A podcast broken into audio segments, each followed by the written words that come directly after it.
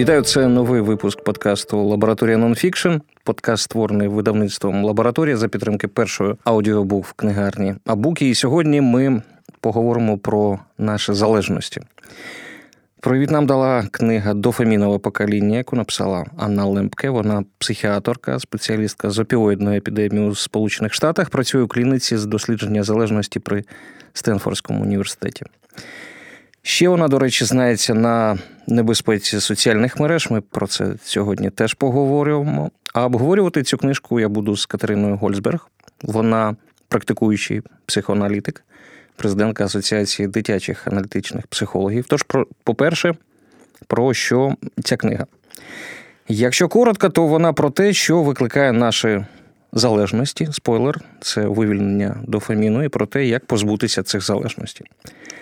Лемпке зібрала історії своїх пацієнтів. На їх прикладі розповідає, що можна зробити з сексуальною або наркотичною залежністю. При цьому авторка намагається довести, що збільшення рівня дофаміну внаслідок звички, яка приносить надзвичайне задоволення, є просто втечею від болю. Вітаю. Доброго ранку. Пані Катерино, давайте почнемо з лікнепа. Що таке дофамін і як ми від нього залежимо? Ну, е, дофамін, е, ну як і е, Анна Лемке каже, це нейромедіатор. Нейромедіатор, який відповідає за наше задоволення, за відчуття того, що щось відбувається з радістю такою. Але за радість взагалі відповідає не тільки дофамін, але є різна радість.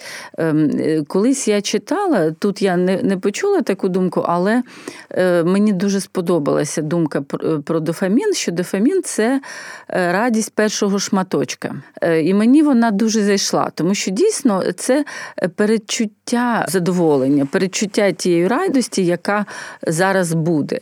І знаєте, якщо казати про залежність, я помітила, от я, наприклад, люблю устриці і е, дуже їх ну, з задоволенням їм.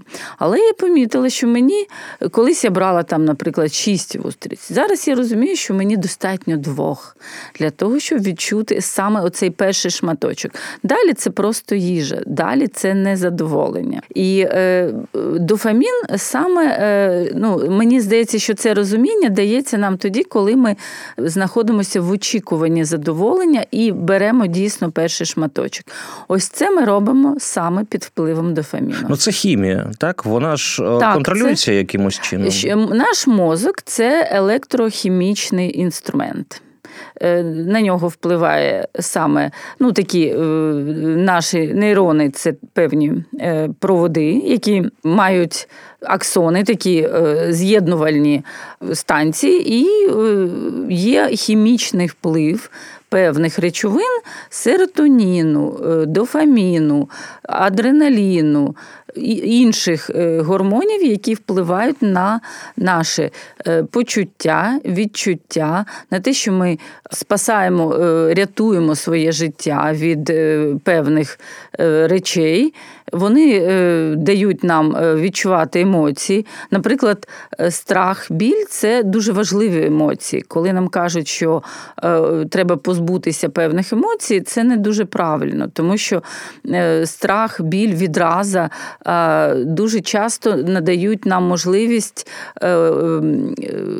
Е, е, сховатися від небезпеки чи боротися за свою безпеку. Ну, це захисний механізм, так. зокрема. І тому і дофамін теж має певні е, ну, важливі скажімо, для організму е, функції. Але дійсно сучасність дуже е, ну, змінилася від того часу, коли людині доводилося рятувати своє життя. Я я хотів ще спитати, як профан, дійсно, я не дуже знаюсь на біохімії мозку, але у нас цієї ці рідини, якщо можна сказати, вона у всіх в однаковій кількості. Е, ну, ми ж е, наш мозок продукує. Тобто, якщо ми е, дивіться, той самий адреналін, коли він виділяється, ми всі знаємо про це, що коли нам страшно, ми бачимо щось, що допомагає нам адреналін підвищує рівень кортизолу. Кортизол, для віщо нам кортизол? Тому що він відповідає за те, щоб ми могли бігти чи боротися, тобто фізично боротися. Для цього наше серце має виробляти більше можливостей е, перекачувати нашу кров для того, щоб ми могли це здійснювати, спасатися. І, е, звичайно, в певний час цього адреналіну і кортизолу стає більше. Якщо ми весь час під стресом, то в нас е, перенавантаження кортизолом, і ми відчуваємо панічні атаки, наприклад. Ми відчуваємо тривогу. Знаєте, певні люди бояться собак. І що таке панічні атаки? Іноді ми думаємо, що таке панічні атаки? Якщо ти боїшся собаку і бачиш собаку, це звичайний страх. Якщо ти боїшся собаку, а собака, начебто тут, а її не видно, оце про панічні атаки. Я начебто відчуваю, що десь тут є е, собака, а її е, не видно, і я не можу знати, куди мені бігти, з ким боротися. Так само і дофамін він може е, в певний час продукуватися в більшій кількості саме через те, що в нас виявилася ця залежність. Тобто ми залежні від дофаміну, і ми знаходимо, як його здобути бути. І якщо ми е, здобули його, в нас е, ну, наступає певне таке плато, задоволення, а потім він ще е, починає знижуватися, і нам потрібна наступна порція цього дофаміну. Лемпке багато віддала місця в книжці одному своєму пацієнту, який створив якийсь агрегат, так? Який давав йому можливість синхронізувати. Я я питався, намагався це уявити, синхронізувати мастурбацію з музикою, і він всім цим добром е, ділився з незнайомцями в онлайн в інтернеті. Залишимо поза кадром химерність е, цієї конструкції. І він прийшов до неї, він казав, що він залежний в нього проблеми в е, сім'ї, він хоче позбутися цієї залежності. Він повертався до неї, звільнявся від неї, але тим не менш. Чим погана залежність, давайте так, якщо вона нікому не заважає і знаходиться в рамках закону. Чому ми не можемо жити з залежністю? Тому що в неї є е, е, залежність зростає, вона не залишається. однаково весь час. І е, є е, певна межа, е, коли людина може все ж таки перетнути і закон і е, йти за своєю залежністю. Е, ну, Наприклад, е, таким може, ну, давайте пофантазуємо, є залежність у педофілів, і вона теж залежність, але це вже ем, певна межа, за якою заходити не можна. І якщо людина, ну, скажімо, скажімо, е, От Тут він з музикою пов'язував. Знаєте, як у собаки Павлова, у нього була музика і ця залежність, і ще якісь він же ж і е, до цього е, приладу і електро, електрострум слабий, так. так, підводив. Тобто, вже там він винаходив нові якісь форми. І ми не знаємо, до якої форми наступної людина може прийти, коли вона буде намагатися свою залежність ну, задовольнити задовільнити. І, е, е, звичайно, вона, е, знаєте, як наркотична. Ми знаємо, що люди, які прагнуть до наркотиків, вони легко справляються з моральними установками і перетинають і законні, і ну, до вбивства доходить. Тобто Тому... це а, намагання позбутися залежності в очікуванні, що вона може перерости в щось гірше. Звичайно. ніж просто задоволення. І е, саме в цьому випадку це заважало його статевому життю і з е, жінкою. Він розвівся, я пам'ятаю, угу. за книжкою вона розповідає, що жінка пішла від нього, і, і через ревнощі він там намагався. Він же створив ще цікаву ситуацію, коли хтось управляв його залежністю через інтернет. Він е, дав важелі впливу на цей прилад, так, так е, жінці якісь інші. І е, е, ну, там створювалася певна порнографічна продукція через це. Тому він ну, цю залежність, скажімо, вона зростала і за розмірами, і за періодичністю, і за своєю інтенсивністю. Тому, звичайно, ну, ми не знаємо, до чого це може привести. І ще це, ну, як я пам'ятаю, заважало його ритму життя. І, е, до речі, це перше, от якщо нас слухають батьки е, підлітків, це перша е, такий перший дзвіночок, якщо ми бачимо, що звичний ритм життя у людини змінився, вона не їсть, вона там спить погано, вона щось робить незвично, дуже змінився ритм життя. Оце говорить про те, що можливо ми маємо людину з залежністю. І е, на роботу це впливає, на навчання, якщо це е, людина ще вчиться. Тобто е, дуже багато змінюється в житті на користь залежності. Але з іншого боку, можливо, я навів цей крайній варіант для того, щоб ми це проговорили, але чи завжди залежність це погано? Ну, є певні речі, які ми всі робимо. Так? Ну, У мене теж от є залежність від книжок. Е, я я тільки но хотів сказати, що так, я, я, я теж відчуваю залежність від книжок, і я їх можу купувати ну, пачками. Так, і мене в цьому випадку розповідь про Умберто Еко, якщо ви е, у Насіма Талеба читали, як е, Умберто е, Еко створив антибібліотеку. Ті книжки, які я не встигаю прочитати, все, все одно мають бути. Тому я заспокоїлася через цю свою залежність, але, звісно, є речі, які, можливо, без них нам було б гірше жити. Знаєте, нещодавно в мене один мій е, е, клієнт сказав, що е, він позбувся залежності тоді, коли зрозумів, що він може створити життя краще, ніж те, яке в нього залежності. Він казав, що в мене життя яскравіше, ніж, ну, наприклад, те, що я можу отримати через там амфетаміни, наприклад. Угу. Чи якісь про, інші про амфетаміни і про наркотики ми звичайно поговоримо. Давайте про соціальні мережі. Ну, ми ж залежні від них. Звичайно. Так? так, так. Ми залежні від них. Чому? Тому що це щось нове, воно нам допомагає в житті. Ну, Люди якось жили без цього і жили собі. А чому чому ми залежні? Звідки звідки вона взялась? Мені здається, що ми поціли. Ну, по-перше, є е, декілька різновидів е, е, залежності. Це перше, це ну так звана лайка залежність. Знаєте, є навіть такий вже мемчик, що я кожен раз е, іду е, і дивлюся, хто ці чудові люди, які поставили мені там сердечко чи лайк е, під моїм постом там чи дописом. Звичайно, нам дуже хочеться задоволення від того, що нас хтось хвалює, що хтось е, хоче бути схожим на нас. Ну, Якісь є речі, які нам гріють наше е, его, е, можливо, якусь нарцисичну частину, яка ну, є у кожної людини, ну, нормальної, мені здається. І це дійсно ну, підвищує самооцінку певний час, можливо.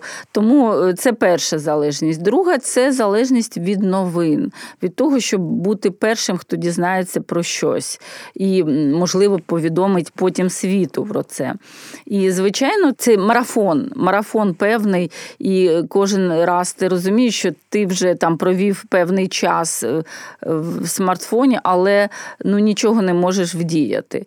Е, ну і ми розуміємо, що є і залежність від ну, спілкування, від того, що є рефлексія. Ну, Рефлексія рефлексія взагалі це дуже класна штука, і це можливість. Ну, мені здається, що ми одружуємося теж для того, щоб мати з людиною рефлексію. Тому що вижити ми вже можемо і наодинці, ну, в сучасному світі. А саме мати людину, якій ми будемо ну, щось повідомляти. Знаєте, я завжди кажу: от я йду, наприклад, в іншій якійсь країні, красиво, бачу там Ейфелів вежу і кажу, Боже, дивись, як красиво. Якщо я одна, і в мене немає людини, яка так само скаже, ой, так красиво. І тут мені хочеться ще поділитися, там сфотографувати з певного ракурсу, і щоб всі побачили, як це красиво. І тоді я відчуваю, що начебто світ приєднується до моєї А навіщо вам, вам сумно наодинці? Е, оце і є е, те, що ми не можемо ніяк ну, е, поки що відсторонити. Ну, Є люди, яким добре наодинці, є люди, яким дуже важливо ділитися своїм емоційним станом. Ми всі різні, але людей, яким хочеться ділитися, все ж таки більше стає. Здається, Харарі казав, що мовленева активність з'явилась тоді, коли нам важливо було ділитися плітками, саме плітками, а не просто там порахувати, скільки ми е, кіз е, маємо виростити, щоб нам не голодними бути взимку. Е, тому мені здається, що тут є у соцмереж оце задоволення від рефлексії, від можливості ділитися, знаходити свою власну бульбашку з людей, які підтримують тебе. І це теж залежність. Знаєте, це приналежність до певної спільноти, яка мене схвалює. Е, до речі, вона дуже властива підліткам. Е, підлітки шукають. Тих людей, які їх схвалюють. Вони розуміють, що я якийсь такий ніяковий зараз, я не дуже. Ем, Красивим, може, не дуже розумний, але є люди, які мені а як це, мене е, таким приймають. Як це загалом впливає на розвиток людини? Тому що коли ти залежиш від думки багатьох незнайомих тобі людей, яких ти, можливо, навіть ніколи не побачиш. А де там ти знаходишся? Де там твоє я? Ви знаєте, я, от читаючи цю книжку, тут є дуже цікава думка, яку е, я завжди кажу, але дуже багато психологів. На жаль, мені здається, що це неправильно, але говорять нам про те, що є такі почуття, яких треба позбутися, наприклад, сором. Але якщо ви пам'ятаєте, Лемке каже, що є соціальний сором, соціальний сором так. який дуже важливий. І саме для того, щоб позбутися залежності, соціальний сором все ж таки має значення. Має. І е, без нього ми не можемо бути, ну е, давайте чесно казати, морально доречними. Я не знаю, така у мене думка. Навіть мені здається, що без соціального сорому ми, можливо, порушували би правила ем, більше. Якщо б ми жили в світі, де немає е, людей, які щось там нас можуть засудити за якесь е, не правове порушення, а саме за якесь моральне порушення. Знаєте, як людина знаходить гроші, і одна людина піде і буде шукати, хто їх загубив, а інша скаже: Ой, мені повезло, і покладе в гаманець собі. Розумієте? І це теж, мені здається, важлива частина суспільства суспільної взаємодії. Знаєте, навіть є ж зараз і е, цей в соціальних мережах е, смайл е, сором. так? Він, е, Рука-ліцо. Так, рука-ліцо. Е, чи як е, іспанський сором його ще називають. І мені здається, до речі, я колись писала про це статтю, що, що таке іспанський сором. І це дуже важливо, що ми відчуваємо приналежність до суспільства через принципи цього суспільства. Якщо ми не будемо е, це робити, ми ну будемо дикунами. До, До речі, поясніть мені, будь ласка, дійсно, моє е, активне журналістське життя воно пов'язане з політикою. Ось чому в мене е, виникає цей іспанський сором, коли депутати або інші там посадовці, президенти, міністри щось говорять, а соромно мені. От ось мені соромно дійсно це чути, і за них соромно. Звідки це береться? Скоріш за все, це наслідок виховання е, певної спільноти, в якій ви були, і яка мала ці е, ну, моральні принципи. І е, ці моральні принципи говорять вам про те, що це є не є нормою, отак ми скажемо. І, звичайно, коли є щось ненормальне, ми намагаємося ну, позбутися цього. Ну, як чогось такого гідкого, зайвого, відраза є дуже важливе. До речі, відраза, е, якщо російську брізглівість, вона входить в базові почуття людини. Чому? Тому що ну давайте візьмемо, вона може рятувати життя тоді, коли людина не їсть щось погане, наприклад, зіпсовану рибу. Ми е, відчуваємо е, неприємний запах і, звичайно, не будемо її їсти. І таким чином рятуємо собі життя.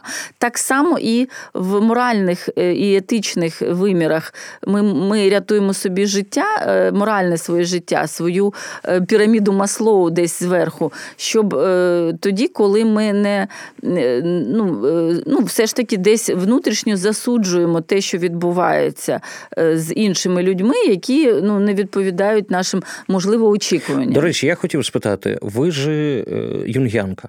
Так. Так?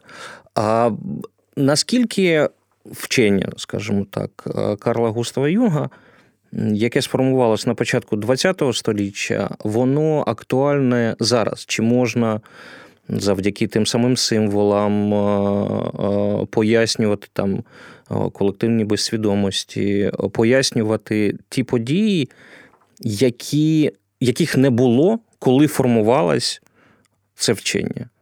Ви знаєте, е, це ну мені здається дуже е, крута теорія, і е, те, що юнгіанців стає більше зараз, дуже багато спільнот юнгіанських створюється і в Україні також говорить про те, що це дуже актуально. І Взагалі, теорія архетипів вона повністю покриває всю можливість пояснити дуже багато тих подій, які відбуваються в сучасному світі. Якщо ми кажемо там про его, про самість свідомість, про пошук себе, про тіньову е, сторону людини. Мені здається, що теорія тіні взагалі дуже. Крута і дуже е, ну, легко пояснити е, от нашу відразу. Чому от Юн казав дуже класну фразу: все, що нас дратує в інших, веде до розуміння себе. Тобто, якщо ми помічаємо у інших людей якісь ем, неприємні риси, і е, нам здається, що ну, жахливо це. Можливо, те, що це те, від чого ми хочемо позбутися в собі, саме в собі. Тому що чи можливо ми не помічаємо це в собі? Знаєте, ходить людина і каже: от всі такі заздрісні. Можливо, людині важливо сказати, я теж заздрісна, я теж е, не можу там пережити якісь речі, які мають інші люди. І і якщо вона це говорить, їй зразу стає легше, мені здається. Добре, давайте повернемось е, до книжки до фемінове покоління. Ця теза е, про опіоїди. Ну, перш ніж поставити питання, я зауважу, що дійсно у американців ховають свої проблеми в опіоїдах, і якщо в світі рівень смертності від зловживання алкоголем чи наркотиками на півтора відсотки, то в Сполучених Штатах це 5%. Так, смертей саме від цього. Що відбувається у нас зі шляхами вирішення проблем? Чи біжимо ми в опіоїди? Наскільки це для нас вихід ситуації? Або у нас якісь інші шляхи? Ми п'ємо алкоголь, або, можливо, ми ходимо до психотерапевта. Тож, яка у нас генеральна лінія збереження себе? Я не знаю, як статистично, але знаєте, у мене вибірка дуже е, така сувора, тому що до мене не приходять е, похвастатися, так, похвалитися, а приходять все ж таки з проблемами. Але я бачу велику проблему в тому, що, е, наприклад, е, алкогольна залежність помолодшала. Е, на даний час є ну, пацієнтки моєї колеги-психіатра, з якою я співпрацюю, це нормально. Що співпрацює. Нормально те, що такі маленькі пацієнти з'являються ненормально. І вона розповідає, що ну, найменша дитина, дівчинка 12 років. З залежністю. З залежністю вже сформованою залежністю алкоголю. Давайте, щоб ми зрозуміли, сформована залежність це що? Скільки? Коли вона вже не може не пити. Не пити. Е, це вже ну, саме дофамінова залежність, коли вона бреше, коли вона шукає, де де випити, це вже залежність. Ну, е, Є е, у психіатрів можливості діагностувати залежність, тому це діагностована залежність. І е, я бачу, що дуже багато проблем є саме з підлітками, які е, до цієї залежності вже схильні. Тому ми говоримо про алкоголізацію все ж таки молодого покоління і е, е, ну, доступність, незважаючи на незаконність продажу алкогольних напоїв, я підіймала цю тему і неодноразово і на телебаченні, що е, купити алкоголь дитині ну, не складно. І навіть дуже багато дорослих схильні до того, щоб ай, ну ми ж теж були маленькі і хотіли купити, і куплю от підліткам алкоголь. Тому да, що казати, ми дивимося на е, випускні вечори е, в школах. Самі батьки купують цей алкоголь і вважають це нормою. Mm. Тому залежність є і вона ну, поширюється. Чому поширюється? Тому що є і інша проблема. Ми ж пам'ятаємо, у Анни Лемпке є е, розуміння, що вона пов'язана з з болем. Угу. І дуже багато підлітків зараз відчувають біль. Від чого вони відчувають біль? Від ем, неможливості е, побачити своє майбутнє. Вони так і кажуть: у мене немає майбутнього, я його не бачу. І тому мені дуже ну, погано.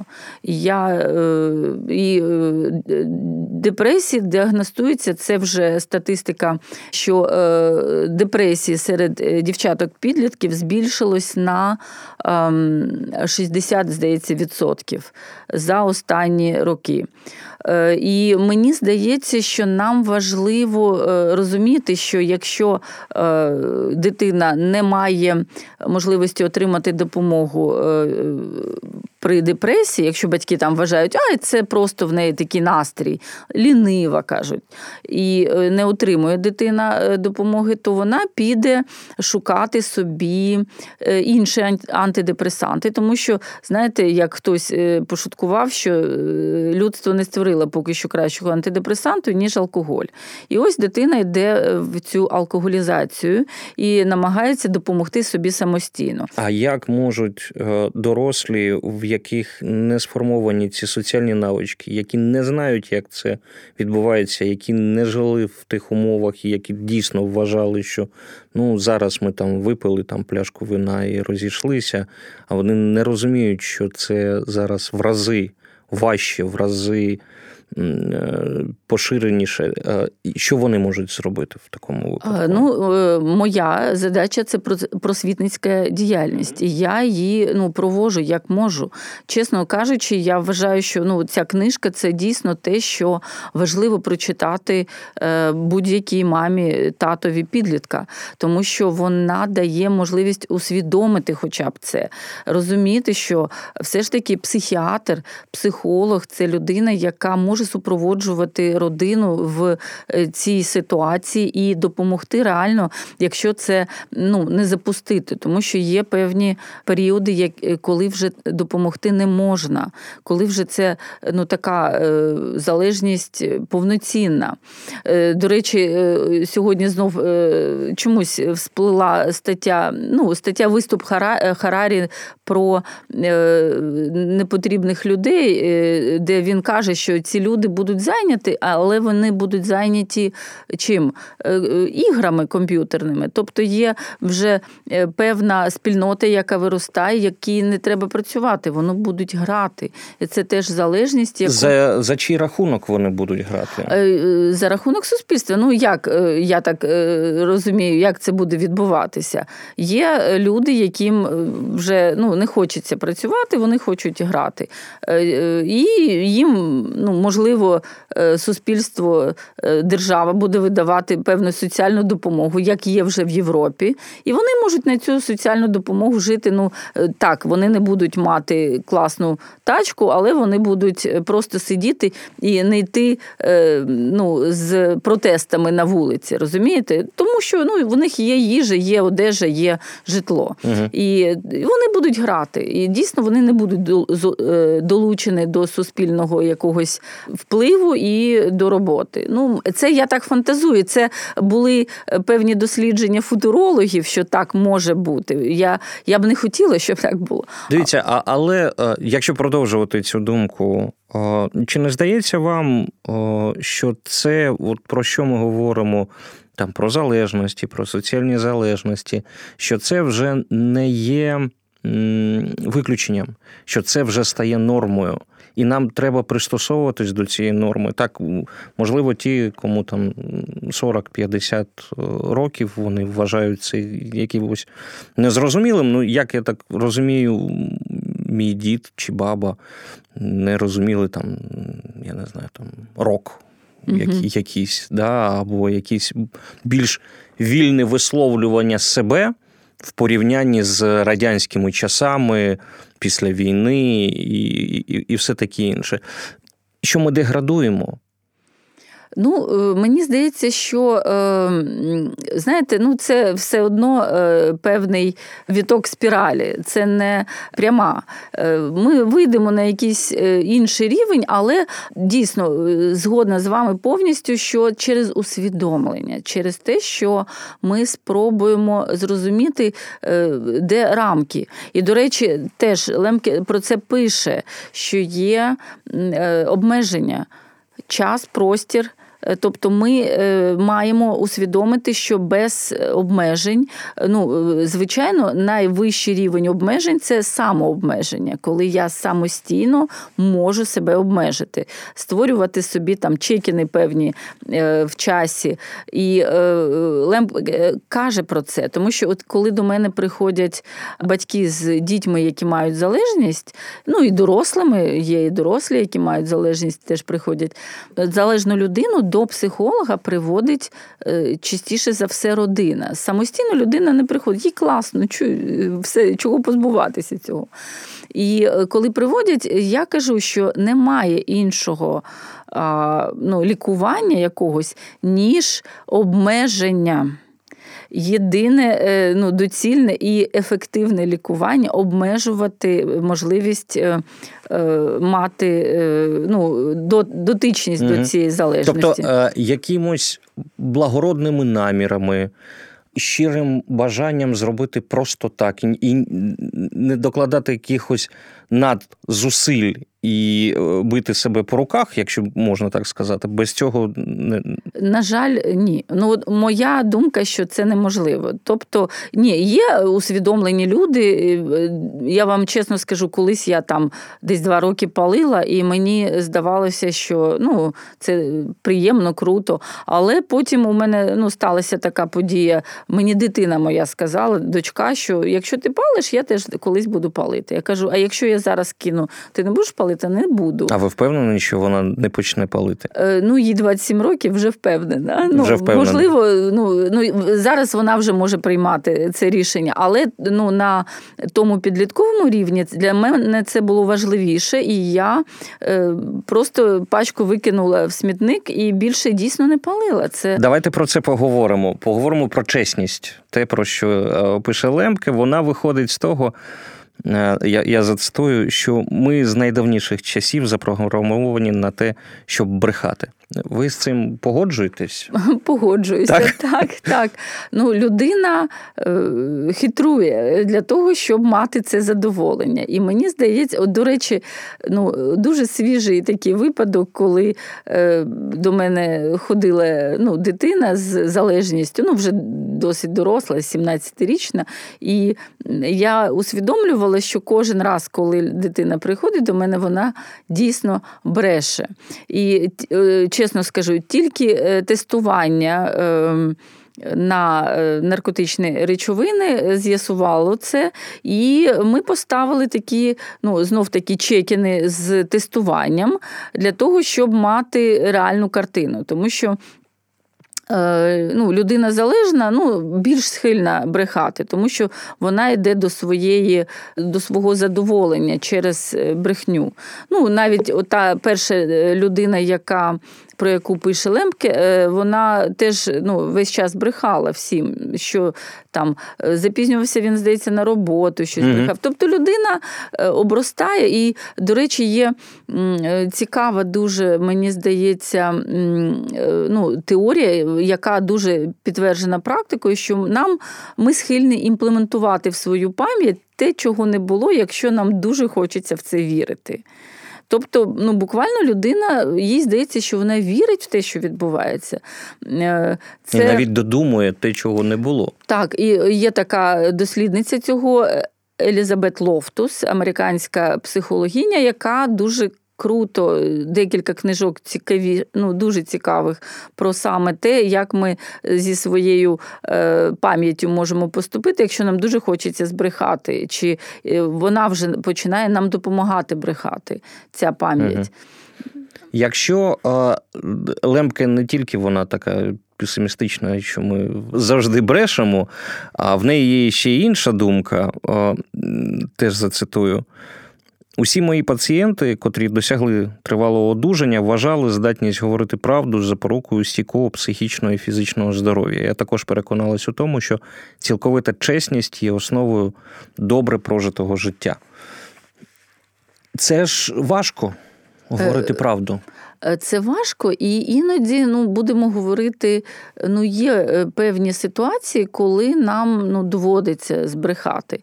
Ну, е, Навіть розкажу, де я брешу. Ну, Наприклад, якщо моя мама 90-річна запитує мені, скільки коштує якась річ, яку я їй купила, там телефон мобільний, я їй, скоріш за все, не скажу ціну, тому що вона скаже, не купуй мені такі дорогі речі. Ну, Це її така культурна спадщина, знаєте, економити. Тому ну, є речі, речі, коли ми. Е, я не не маю на увазі, що це за ну, е, там якась е, біла брехня. Ну, Ні, угу. немає білого. Це брехня, ми варто казати про це. Але в нас є ну, інша ідея для того, щоб це робити. І Тому я взагалі за чесність. І навіть коли до мене приводять. Дитину, підлітка, кого завгодно. Мені кажуть, як йому пояснити, що ми йдемо до психолога? Я кажу: поясніть чесно, скажіть, що ми йдемо до психолога. Поясніть, що е, з якою проблемою ви йдете. А якщо я не хочу, щоб він ну, наприклад, мама бачить, до речі, що дитина мастурбує. Так, і я розумію, що їй важко це сказати, але іноді важливо саме це сказати. І оце можливо той ем, е, соціальний сором, можливо буде впливати на те, що дитина е, зрозуміє, ну якщо це робити, то можливо тільки наодинці. Mm. Що це не ну, не варто робити там десь в людних місцях. Бо іноді це відбувається навіть, я знаю, на уроках у деяких дітей. Тому важливо говорити е, про те, що ми що ми лікуємо. Знаєте, ви ви лікуєте, а ми будемо думати, що ми ну, здорові і так. Е, ні, треба розуміння, що відбувається, і е, правда, тут е, дуже важлива складова успішного лікування. Як вам е, здається, як виховується чесність? І давайте ще так дійсно про соціальний сором. До речі, це вже ближче до кінця книжки про соціальний сором. І мені здається, там можна було б окрему книжку про, про, про це написати, тому що це відчуття з одного боку, коли ти залежиш від думки іншого, а з іншого боку, твої дії продиктовані, якщо можна так сказати, тим, чого від тебе очікують. Але це ж десь поруч ходить е, диктатура, тоталітаризм, який е, говорить, так, ми всі робимо так, як треба. І по-іншому це вже це вже по, поза нормою. Так? Це взагалі дуже е, важке моральне питання. Я вам чесно скажу, і вже ну, неоднократно я до цього зверталася, і навіть в якихось інтерв'ю це е, ну, було проговорено. Навіть коли людину лікують від алкогольної залежності, так її можуть ізолювати. Ну, Наприклад, в якійсь закритого чи наркотична, закритого типу заклад. Ну, заклади. Так. І якщо розуміти, що ми не використовуємо цей заклад як е, каральну систему, каральну систему, а як ну, саме лікувальну, тому що навіть психіатрія має таку спадковість. Радянську е, чому не хочуть йти до психіатрів, тому що вважають, що психіатрія це е, обмеження певних наших прав і свобод. Так і е, ну вона е, колись ну, і взагалі була... вважається, є що хворий. Е, Ось і тут треба усвідомити. Оце перша правда, яку ми маємо сказати собі: я хворий. І якщо людина приходить, каже, ні, я не алкоголік, я просто іноді випиваю йому е, ну, лікування не піде. Е, я повернуся до цих закладів. Якщо ми обмежуємо волю е, цю людину, зберігаємо, я не знаю, від залежності в цьому закладі, і наступає от та фаза, про яку каже Лемпке, коли вона вже може. Певний час не ну, не вживати наркотичні засоби, можливо, це все ж таки на користь. Але Хто виміряє цю користь? Тому що ми знаємо, що в радянські часи, наприклад, в психіатричних лікарнях закривали дисидентів, і ми розуміємо, що це можливо, можливо, і зараз можливо. Розумієте, так виходить, що може ну, корупційна схема спрацювати, коли людину будуть е, туди саджати за гроші, аби вона була ну, ізольована. В, в, в Росії зараз, е, до речі, найяскравіший приклад це той шаман, який йшов е, до Москви, і сказати Путіну, що так жити не можна. Його з регулярністю хапають, саджають до психлікарні, потім випускають. Е, він якийсь час сидить, а потім знову йде. І так процес вже, здається, двічі е, відбувся. А якщо уявити собі життя без залежностей, до цього варто йти, чи нам треба змиритися, що вони в нас є, вони в нас будуть, і нам треба їх якось контролювати тільки, але позбутися жодному чину у нас ну, вийде. Е, позбутися дійсно, на мій погляд, це повна утопія. Але е, знаєте, є соціально е, схвалювальні і соціально несхвалювальні залежності, все одно вони існують. І тому, ну, якщо ми з вами читаємо книжки, то все ж таки соціум на це дивиться як навіть на певну крутість. А якщо хтось лежить п'яний під десь там, не будемо казати, де може лежати, то, мабуть, це не дуже схвально, і багато ми розуміємо, що багато поганих речей робиться саме е, на підпитку, на якихось е, наркотичних. Там скільки ми маємо, на жаль, авто е, таких пригод і смертельних випадків, коли людина на підпитку сіла за кермо. Тому ми розуміємо, що повністю залежності ми позбутися не можемо, але ми маємо маємо дійсно згодна повністю контролювати і знати, як це робити. Тому знову таки просвітницька діяльність, е, друкування таких книжок, е, можливо, обговорення їх, читання їх дає ну, нам е, розуміння того, як це відбувається і що з цим можна дійсно зробити. Дякую.